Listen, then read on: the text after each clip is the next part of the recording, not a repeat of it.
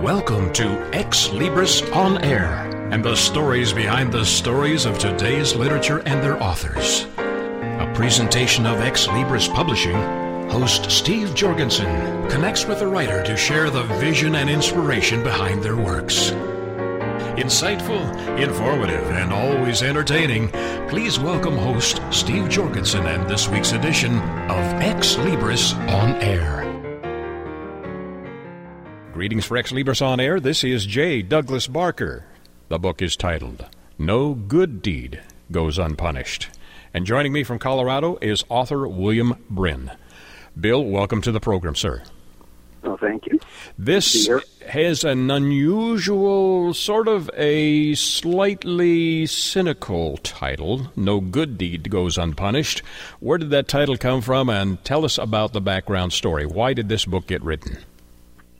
Well, the title is uh, it, it's a I, I believe a pretty well known phrase about uh, people that uh, do a good deed and then uh, through no fault of theirs, something uh, in the background uh, happens to, to almost make them regret doing it. You know, I, I thought it was a very appropriate uh, title for a book about a guy that does something for someone and then uh, ends up being the uh, recipient of a of a bad deed in return. And um, my idea for the story was just that uh, you know that this guy would do something, and through no fault of his, uh, something else happens in the background that almost makes him regret doing it.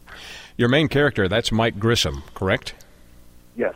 And who is Mike? You have a background as being involved in the airline industry as a, an air traffic controller, instructor, some of those other areas. Am I understanding your personal background? Yes, that's correct. How does yes. Mike fit into this? Um, Mike is uh, he's he is a um, computer animation uh, person. Um, I, I did put a lot of uh, little references to aviation and air traffic control in the book, but um, they're just in passing little uh, little things that I thought uh, you know a- added to my feel for the book. Um, Mike isn't involved in uh, aviation at all. Um, I just wanted him to be a uh, professional, um, working in a an up and coming industry, somewhat artistic, um, but you know a lot of technical. Um, he, he had to have a good technical background too. So I just wanted him to be a somewhat rounded character. And and what uh, where does the story take place? This is uh, your background. You have spent a lot of your career in Colorado. Was uh, Mike from Colorado, or where was he from? Well, originally he was from the Chicago area, which is where I grew up. Uh, I was uh, I, I lived in Chicago, the uh, suburbs, till I was in my 20s, and then I moved out west uh, to both Utah and Colorado, and um, the story takes place actually in um, Southern California, the Los Angeles area, in uh, 1999. Um, I um, I've been to Southern California a lot of times. Uh, my wife worked there back in the 70s and the 80s, or she at least lived there back in the 70s and the 80s. We've been uh, we've been there a lot, and um, I wanted to place it there because um, the one of the uh, supporting characters is uh, in the uh, entertainment industry, but um, as far as my background, well, um, uh, you know, I'm in Colorado now, but I wanted it to be there because um, that that's just about what fit right for the story that I wanted to write. Your other character, Veronica Lang, who is Veronica? Uh, Veronica is an actress. Um, uh, she's been involved in uh, uh, movies, TV shows, um, th- these are people that are in their late twenties, and um, uh, she's an actress who's been. She starred on a couple of shows, and uh, she was in the process of getting married in a couple of weeks, and her fiance backed out of it. Hmm. The book, as you've written it, No Good Deed Goes Unpunished, would you describe it as an action thriller? Is it uh, personality driven or character driven? What would your descriptive be of your of your novel?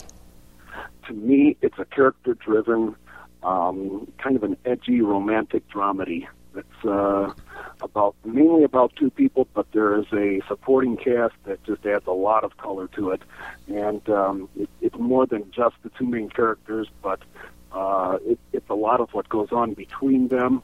Not so much the romantic part, but a lot of the relationship of getting to uh, know each other and um, being able to um, uh, forgive, uh, being able to get the courage to do something uh, with uh, someone, and um, yeah, it's. Uh, are, there other authors that, that, that you have uh, tr- not tried to emulate necessarily? Because I know putting your own stamp of uh, style on there is important. But are there other authors that you you hope that you'll be compared to?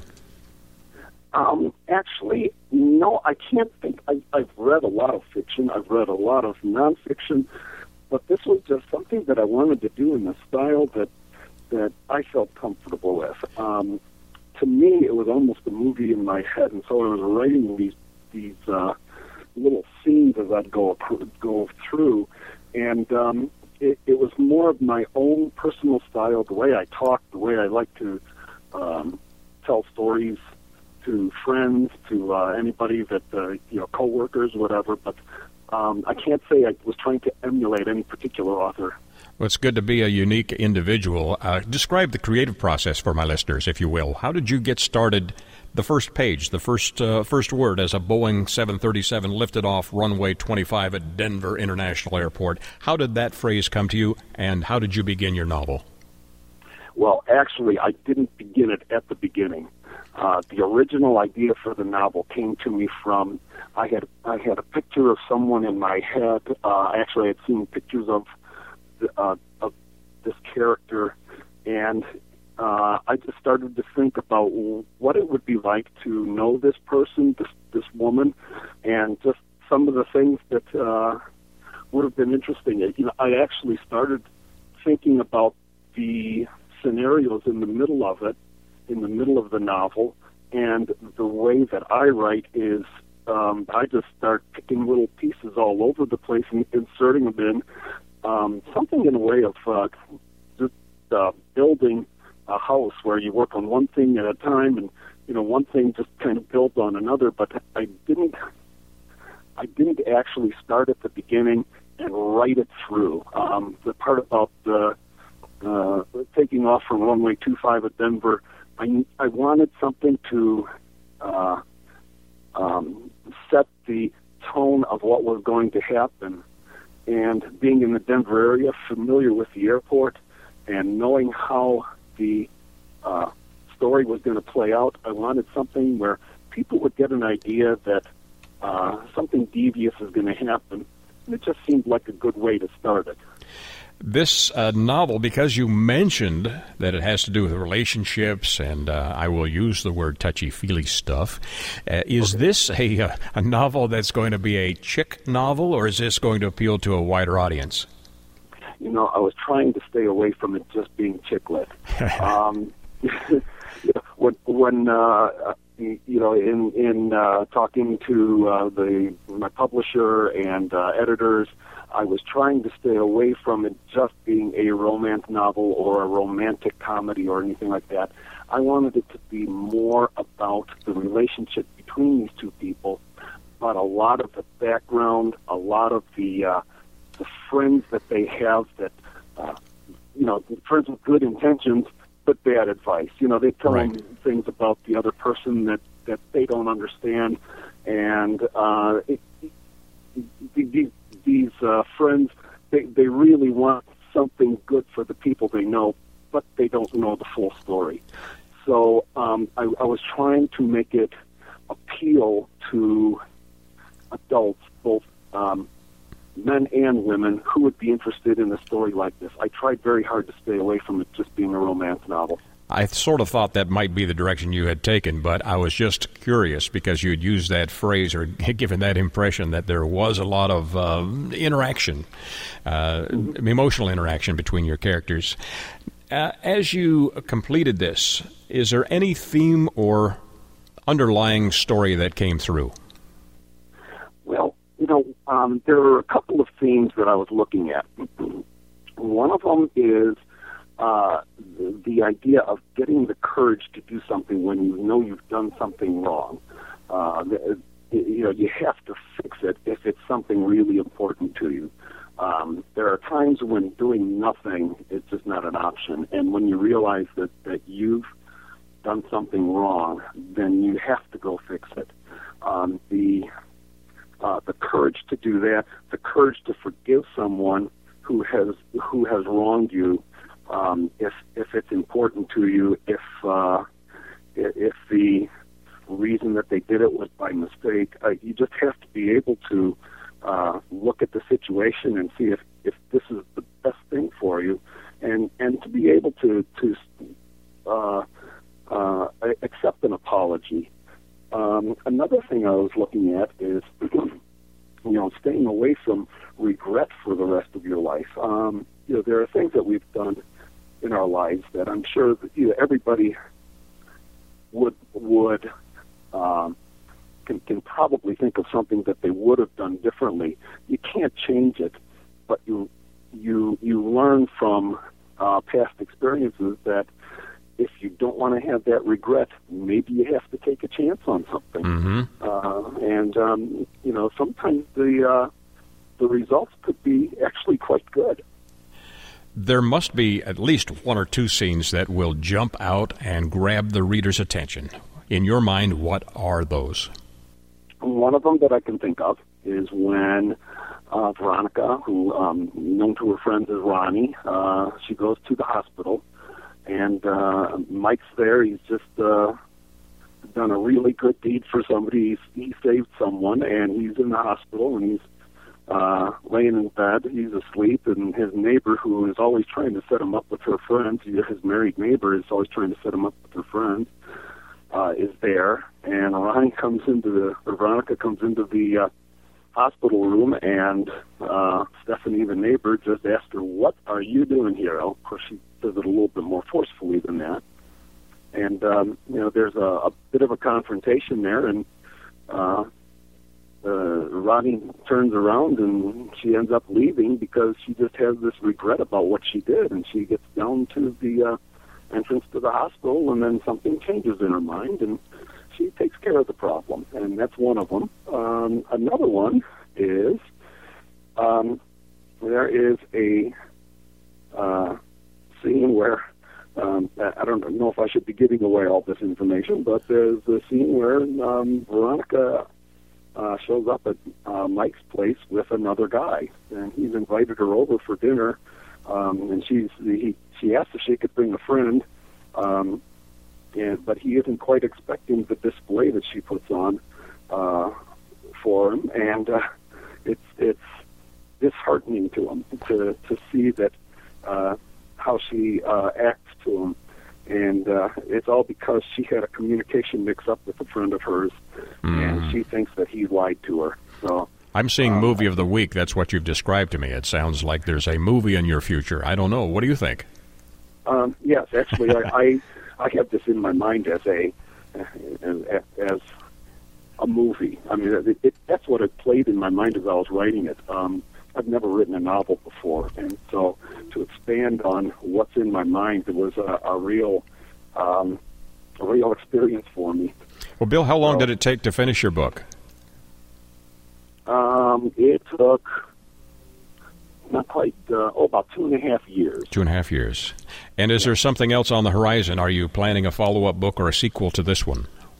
not a sequel, but I have a couple of things that I'm working on. One of them, I will, well, one of them I put on the back burner when I got this idea idea for this uh, other story that I'm writing. So, yeah, it it it, it opened the floodgates for me that I could actually try and do this, and and uh, uh, I enjoyed the process. I enjoyed the result that I got, but now I'm trying something else. It's not along the same lines as you know a happy uh, happy ending type of thing, but uh, I think it's a good story. Congratulations on completing this one and getting it out to the public. The title again is No Good Deed Goes Unpunished. Our author, who has joined me from Colorado, William Brinn, B R I N N, if you're doing a search online. Bill, where can my listeners get copies of your book?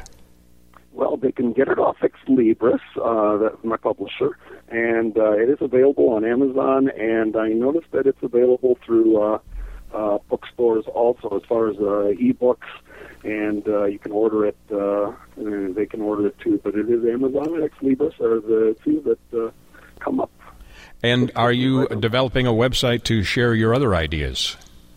Haven't done a website yet. I am considering it. Um, I am available on Facebook, um, and uh, that's uh, no, don't have a, a website yet. A lot of my authors will uh, develop a web page or develop a fan page on Facebook, and that's a good way to keep in touch with you. Again, William Brinn, B R I N N, has been my guest. The title of the book, No Good Deed Goes Unpunished. For Xlibris On Air, this is J. Douglas Barker. Xlibris returns after these short messages.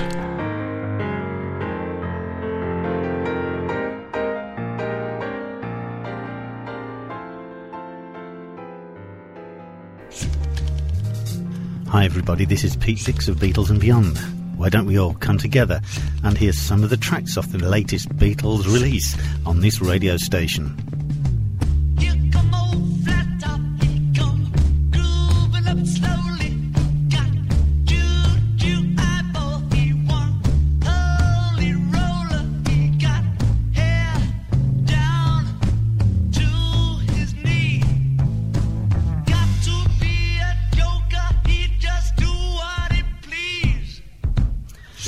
Yes, why don't you look up the schedules on this radio station and join me and Beatles listeners everywhere to hear these latest releases from the Beatles on Beatles and Beyond with Pete Dix.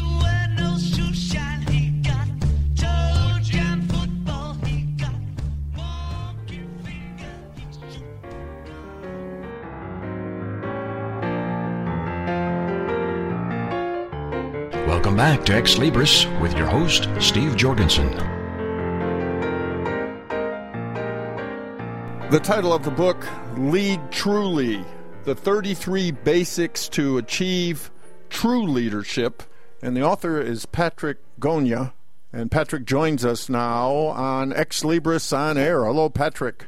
Hello, Steve. Thanks for having me on the show. Well, great to have you with us all the way from Switzerland. And you really live and breathe this. That's why I guess you call it Lead Truly. I mean, this is what has made you who you are today by focusing on these kinds of leadership principles.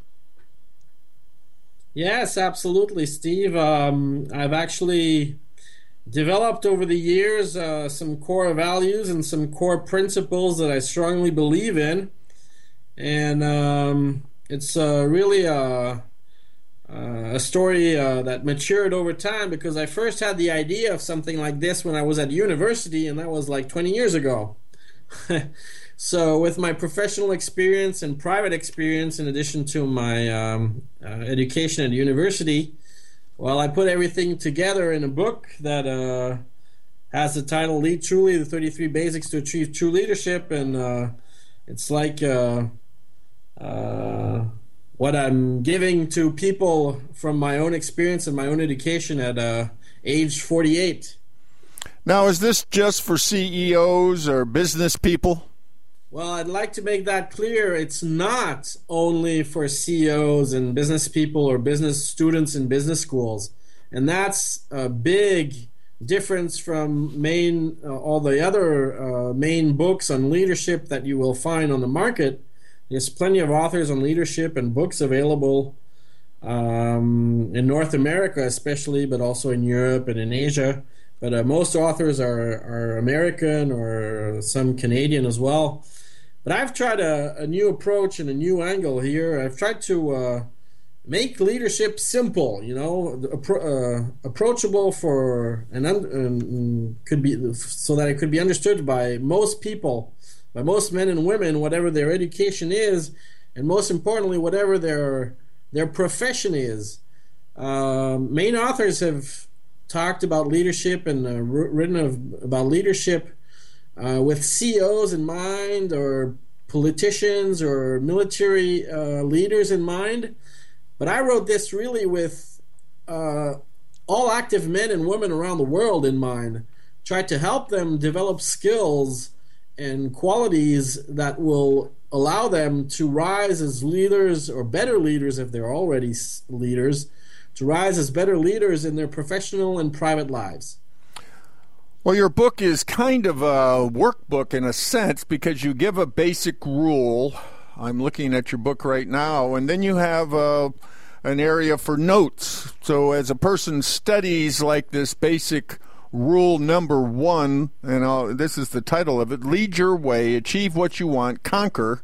Then afterwards, there's this uh, section for notes that, that you can, you know, put down what you're feeling as you ponder the things that you are teaching here.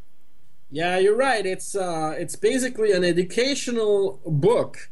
So I had active men and women in mind, and not only grown-ups but also young uh, teenagers uh, boys or girls at school at a young age is from, for example, you know, like um, 12, 15 years old.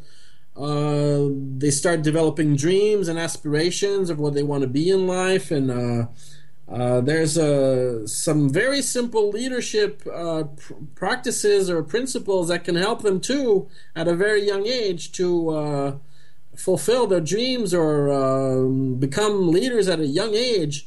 You can see teenagers already today uh, in the world rising in uh, in different professions. Uh, in sports, for example, they become champions younger at a younger and younger age. And uh, at that age, it's crucial to have some guidelines or principles that you can uh, hold on to and um, have in mind to develop your leadership already at that age. This basic rule number one again, lead your way, achieve what you want, conquer. And that is probably to a lot of people, they might say, I can't get what I really want, but you're advocating that you can. You can achieve what you want. I truly believe, indeed, that uh, all men and women, or young and adults, uh, have potential. Everybody, I truly believe in humankind and in the potential of every human, single human being. I'm not going to say that uh, everybody can rise as top leaders or presidents or uh, generals in the army or uh, CEOs in, in big multinational corporations, but you can become a leader in other fields and you can also become a leader in your private life, in, in a better life, and uh, to have a better life. And um, it is achieve what you want in the in the in the first principle. Achieve what you want is truly uh, what I think is possible for everybody. Of course, if you set a goal too high, well, you're not going to be able maybe to achieve it. And that's another rule in my book, just a little further, some pages further further down. It's uh, rule number three. You have to uh, lead and act with a clear vision and clear goals and clear priorities and a clear plan and that has to be based also on your um, on your skills, on your talent, uh, and that's rule number two. It's lead and act and develop and maximize your talent, your skills, your knowledge, what you're really made for. You can't achieve something that you're not made for. That's really an important point. Uh, it's rule number two uh, that says that you really have to stick on on your own skills, on your own strengths, on your own talent, and develop and maximize that. And if you do that, I truly believe you can achieve what you're meant for and what you truly can lead in. Is there a reason that there are 33 basic rules? Where did 33 come from? Well, that's an interesting question, and uh, it's a little bit, uh, I will say honestly, it's a little bit by a total chance that I got on 33. I just started writing my book without any number of rules in mind, but um, I developed the first five rules and first ten rules, and I put them in a precise order that makes sense. And the order is very important uh, to, to go one after each other and not to mix them up. And I came then to 15, 20 uh, rules, and I wasn't done that done that yet. Sorry and um, well, it just came to 33 uh, by chance, and I stuck to 33 Uh, just for one reason, because I um, have some uh, knowledge in numerology, and in numerology, 33 is what you call a master number, which is an important, uh, which is a number that allows people or has a significance of great real uh, great achievements. So I'm just uh, thinking and hoping that numerology will help people with 33 rules uh, to achieve great things. Want to emphasize that again that this is for everyone, not just for the business-minded person, the CEO type, the analytical person. Uh, this is for uh, everyone from all walks of life, and you've made it so it's uh, simple, practical, because it comes down to like a one-page basic rule that you can study and ponder, and it's this whole book is under 90 pages. Yeah, you're totally right, Steve. That uh, was uh, one of my goals, and it's uh, actually written on the, one of the last pages of the book. I really wrote this book with the uh, KISS principle in mind, which is keep it short and simple. You know, there's plenty of leadership books on the market, and they're 300 pages, 400 pages, 500 pages long. It's very nice. It's very good, and I I, I uh, have a lot of admiration for these uh, great uh, authors on leadership who have developed great theories and great explanations of in details on, on hundreds of pages of how to become a, a great leader. But you know, the problem with books that long is that it's really long to to read, and people have less and less time to read in this complex and fast world we're living in. And second of all, when it's so long, you really get to the last page and you wonder, well, what am I going to keep of all this? What am I actually going to keep of these 500 pages, let's say, and use on a daily basis? And that's a whole other exercise that uh, starts once you've read such books like the, those. So I tried to make it simple, short and simple, under 100 pages. It's even under it's it's under 90 pages, and to I made a lot of efforts to just to try to um, uh, uh, create the rules right and in a precise order that uh, can allow you to develop your leadership skills in all areas or all profession po- professions possible in life. Like you were saying, it's for any walk of life. And that's really was an important part of my of writing the book. It was a great challenge because I don't know any other book that tries to do that. And um, like you were saying before, I mean, most books on leadership were made for CEOs or politicians or military leaders and these rules that I've put together really apply to any kind of profession or activity or walk of life um, in the world today in the 21st century. So I'm thinking of people who want to rise as leaders in sports and become champions if they have talent and skills in certain sport.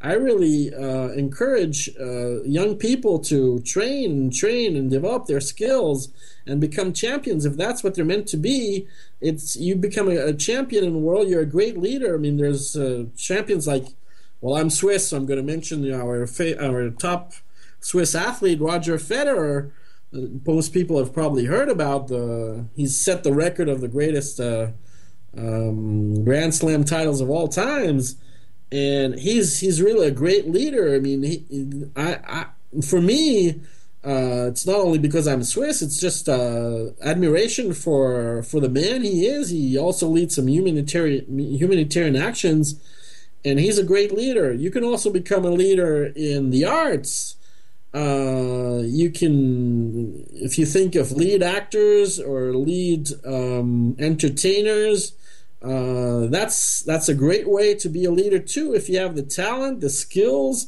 to do, to become a, a star or um, a great artist in, in um, let's say painting or in uh, in in another art in writing as an author, well, just go for it and do it.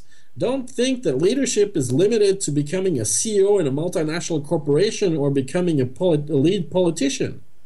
Patrick, in the time we have left, talk to us about basic rule number four. We all hear about positive attitude, we all hear about passion, but it's right at the very top, isn't it? I mean, it's rule number four. It's one of your first things in your 33 basic rules because if you can't get up with a smile on your face and determination in your heart, you're probably not going to accomplish what you want to accomplish. Yeah, Steve, you're absolutely right. This is rule number four, and it's um, among the, the most important rules that um, I've actually um, made a lot of research before writing this book, and it turns out that a lot of leaders in in in in the in the modern times, in the 21st century or 20th century, or in recent in recent times, they it's it's a clear feature of their of their one of their qualities is that they have this drive that keeps them going despite the obstacles, despite the problems, despite the hard times. They keep really a positive attitude. Whatever is thrown at them, what life throws at them, they just keep on with an inner drive that other people don't have. And that's what I call lead and act with a positive attitude, optimism, enthusiasm, motivation, passion, and also confidence, will, firmness, assertiveness, and authority. It's it's it's a mix of different qualities, but it's going in the same direction. It's this inner drive that you've got to have if you really want to rise as a leader or a better leader in your professional and your uh, private lives. There's so many people that just get stuck on this issue uh, on a daily basis. They, they have two big problems or there are two, two big obstacles in their lives that they can't overcome. And that's what limits them and prevents them from becoming really, to going to the next level and becoming really true leaders in their professional private lives. The title of the book is Lead Truly the 33 Basics to Achieve True Leadership. Patrick, tell us the best way to get your book. Well, my book is available online on xlibris.com, amazon.com, and barnesnoble.com. Um, it might be available in some bookstores in the future. I'm working on it right now, but I can't tell you in which bookstores for the moment. And it's available, of course, uh, in North America and in Europe uh, from Xlibris and uh, uh, Amazon and Barnes and Noble. Uh, it's selling for fifteen dollars plus shipment, and um, you can also uh, check out information on my profile if you're interested.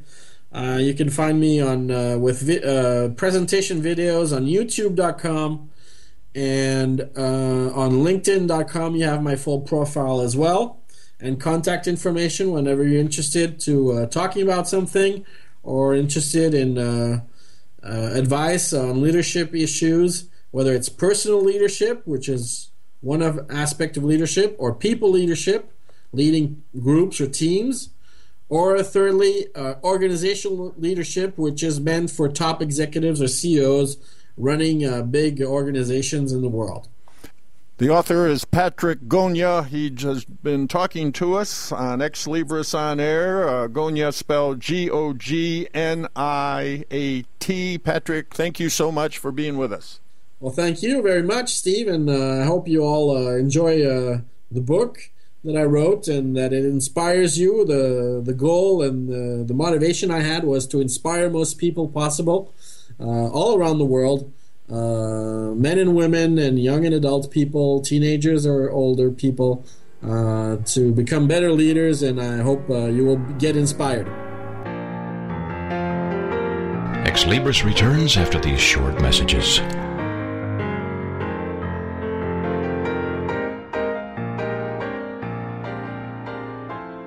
Join us for Self Aid Success Stories with Helen Wu, Wednesday nights at 10, 9 Central on TogiNet.com. Helen Wu was born and raised in San Francisco's Chinatown, and after a very difficult upbringing, fighting depression, abuse, and addictions, she finally finds herself genuinely happy inside and out. Helen believes in taking our positive thinking and doing something positive to achieve a positive outcome. She's here to make a positive difference in your life, to be your game changer, your aha moment mentor. She's ready to help both men and women get into a better place. Helen Wu is also the author of Self Aid Success Stories 25 Success Stories from Successful Entrepreneurs. Inspired by Ellen DeGeneres, Helen wants the world to know that just because we find ourselves in a difficult situation doesn't mean we have to stay there. We can aid ourselves to a better life. So join us for Self Aid Success Stories with Helen Wu. Wednesday nights at 10, 9 Central on TogiNet.com.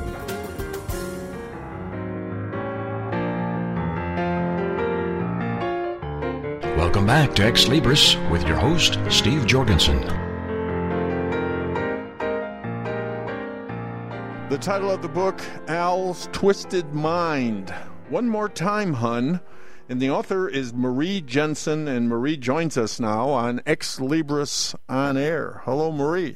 Good morning. Great to have you with us. Now, why don't you give us kind of an overview of your book? Uh, you have some things you'd like to share with us. First of all, I think I should say that this novel was uh, written for mature readers only. And second, yes, writing this book has been a very emotional trip for me because a portion of this novel represents my life. In this uh, Marie's novel, Al, Al Twisted Mind, and it's under Memor- Marie's memoir, Al's demands get out of control when he drives his wife Marie against her will to live a very bizarre sex life and it's only only her that knows the struggle she goes through in continuing to live a marriage full of destruction, and that'd be destruction such as masochism, and, uh, which consisted of her switching him, burning him, and cutting him, as well as Al's insistence that Marie go out with other men. Marie is she's religious to a fault because she won't break her marriage vows and free herself, even after she finds out that Al is a paraphilic. She hangs on until she has been married for 24 years. A paraphilic is one who is distinguished as a person who has a preoccupation with an object or behavior in some way for their sexual gratification. It can be anything from women's panties to shoes to being excited about pornography as being their turn on. It could be in a mostly, well, what it is basically is an obsession. Wikipedia has listed over 500 paraphilias. When Marie finally divorces and takes time to think about all the wild things she's gone through for Al, her shameful thoughts they, they have nowhere to go. So she re- researches why Al is the way he is and promises that someday she'll write a book and find psychiatrists to initiate a special program for molested boys. Uh, molestation is what the psychiatrist attributed to Al's problems when he was molested at the age of 14. And I have found out that there are more uh, there are more men than women who are afflicted with a paraphilia. But there is one thought that is redeeming about the whole situation is that according to research, my research, and I've uh, uh, having paraphilia fantasies or behavior does not always mean the person has a mental illness. The fantasies or behavior can exist in less severe forms which are not dysfunctional, and they don't impede the development of a healthy relationship, and they do not harm the individual or others, and they do not entail a criminal offense like pediophilias, voyeurism, exhibition, and in some cases sexual masochism and sadism. And that basically is the thoughts I have on that.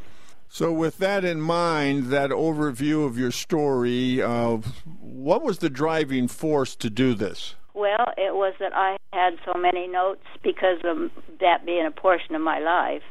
I had so many notes in my closet and so forth and such, and it came to a point where uh, I had saved so many notes and everything, and then when I got my divorce, I uh, pulled them out and I researched about uh, Al and why she he was the way he was.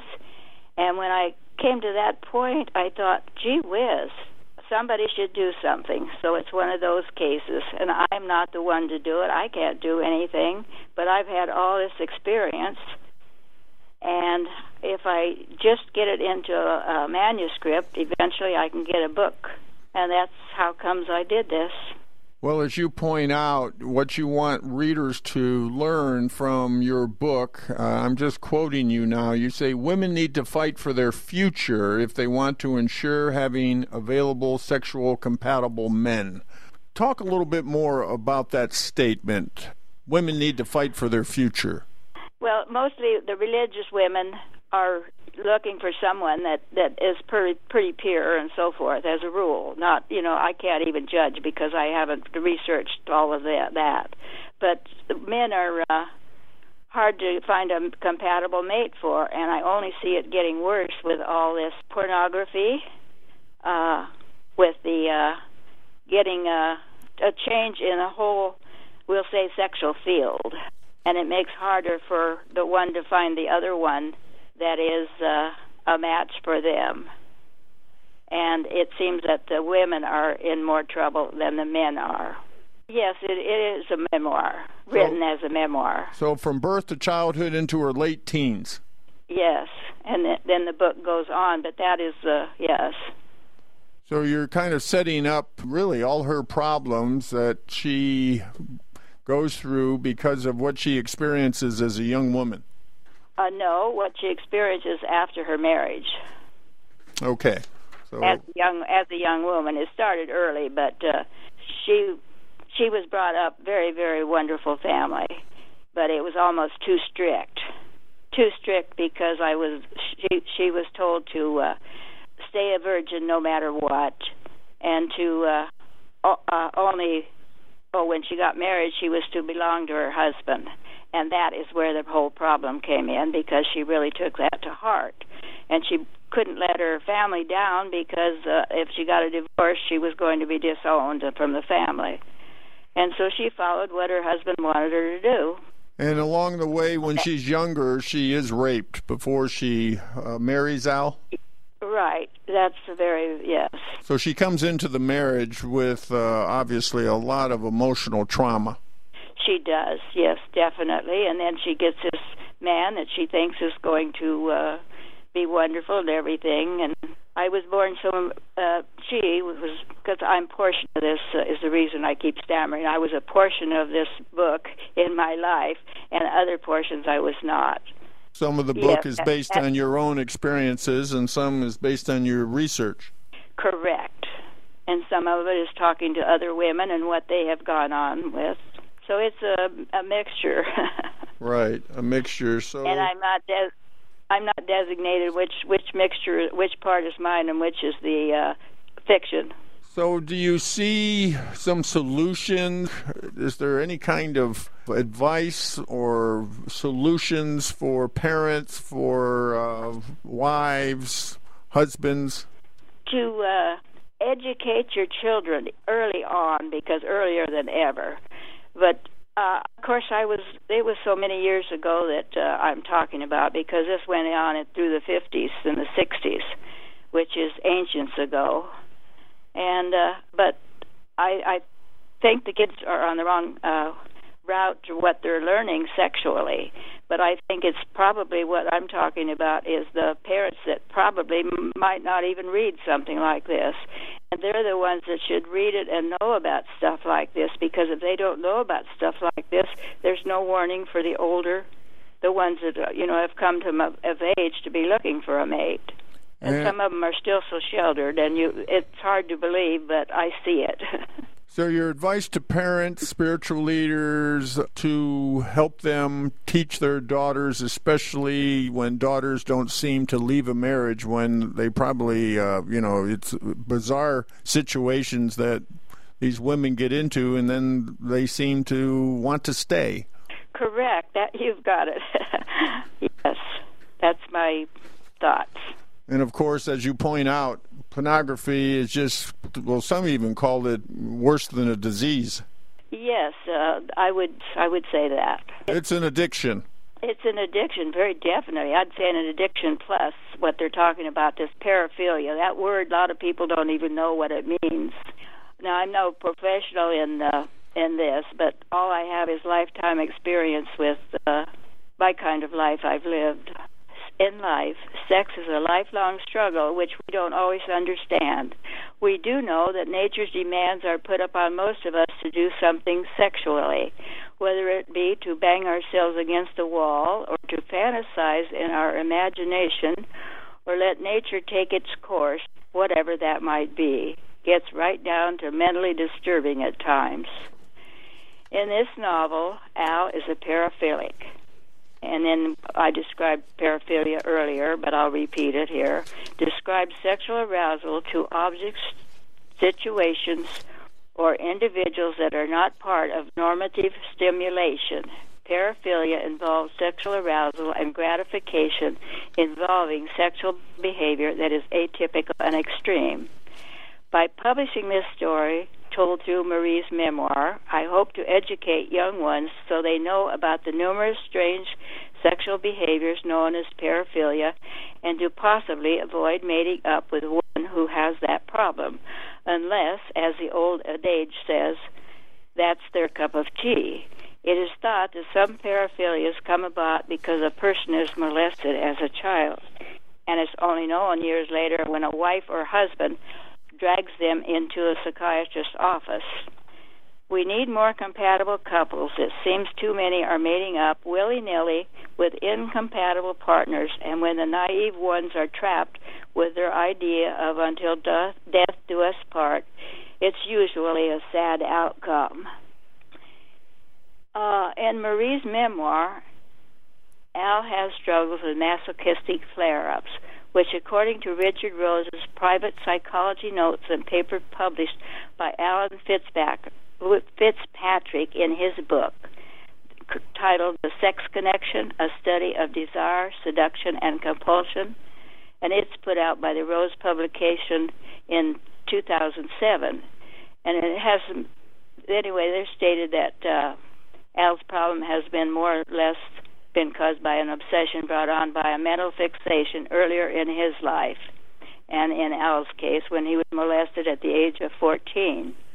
And I uh, have learned that a paraphilic suffers many times over from ideas imposed on their body from the time of molestation According to Rose, it seems at that time their body is programmed or left in confusion to where they can't seem to escape from a need for those bomb bursting orgasms, calling them back to the same deviant paraphilia. 21 year old Al Jensen meets 18 year old Marie Wharton, shy and naive, sheltered by her parents and brought up to marry for life and to be subservient to her husband and to never shame her family by getting a divorce and to always love and respect her husband with joy and servitude. Her mind is set, and then she marries Al. My concern in writing this book about Al's twisted mind is to let parents of teenagers as well as others know that the sexual crisis is deepening and the young ones are at a cliff of more mixed up lives in trying to find compatibility in a mate. We've been listening to Marie Jensen. She's the author of her book, Al's Twisted Mind. One more time, Hon. Marie, what's the best way to get your book? Uh, it would be at Barnes and Noble and Amazon, uh, xlibris.com, and uh, there's one more, Powell's bookstore in Portland, and other bookstores also.